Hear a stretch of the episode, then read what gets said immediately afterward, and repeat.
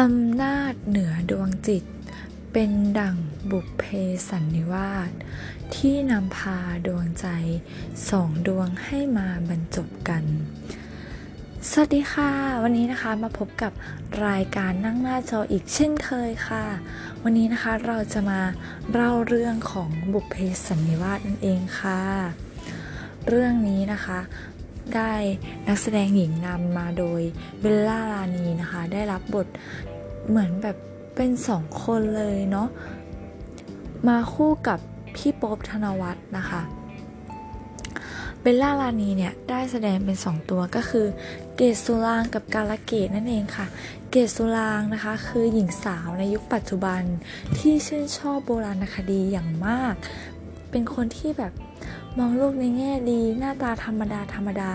แต่ว่ามีนิสัยที่แบบร่าเริงแจ่มใสนั่นเองค่ะ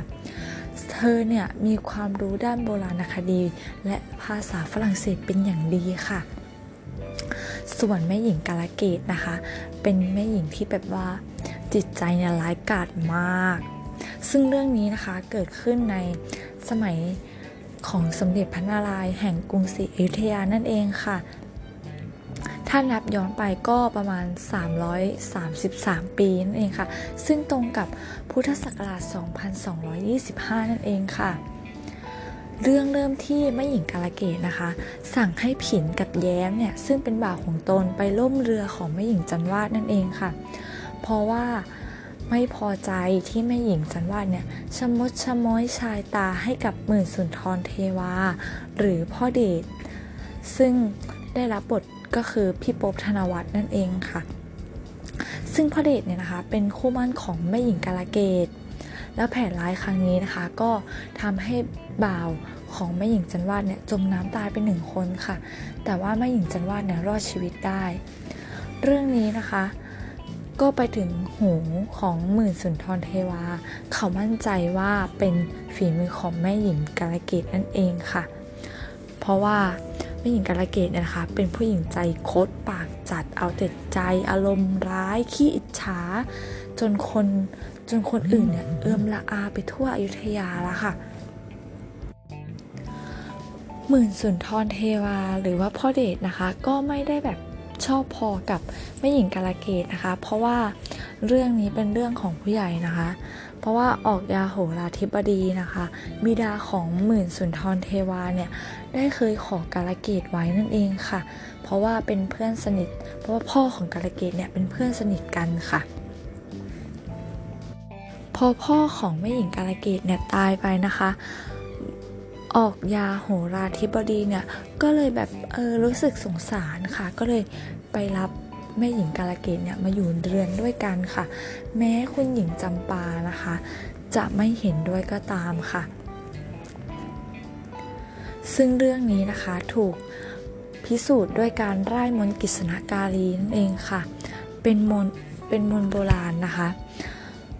สาบแช่งผู้ที่แบบคิดร้ายต่อเหตุการณ์ที่เกิดขึ้นให้มีอันเป็นไป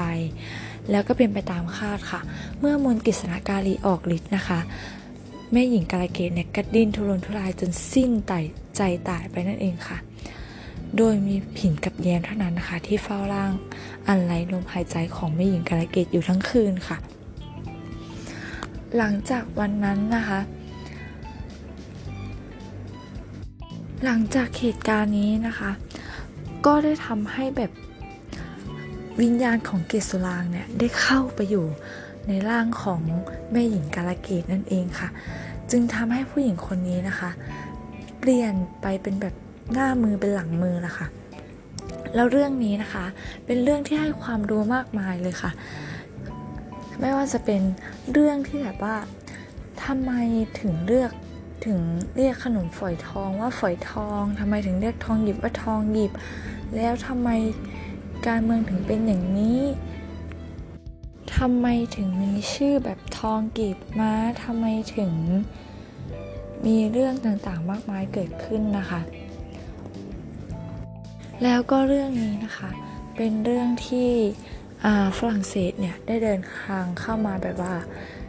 ในไทยเป็นครั้งเป็นเป็นเป็นแบบ นอกจากนั้นนะคะยังรวมไปถึงการแต่งหนังสือจินดามณีของพระโหราธิบดีอีกด้วยค่ะสำหรับใครที่สนใจในเรื่องประวัติศาสตร์บ้านเมืองนะคะ ต้องไปศึกษาหรือว่าไปดูไปรับชมเรื่องนี้ได้เลยค่ะ รับรองว่าได้ความรู้อย่างแน่นอนค่ะสำหรับวันนี้ก็ขอขอบคุณ และลาไปก่อนนะคะ สวัสดีค่ะ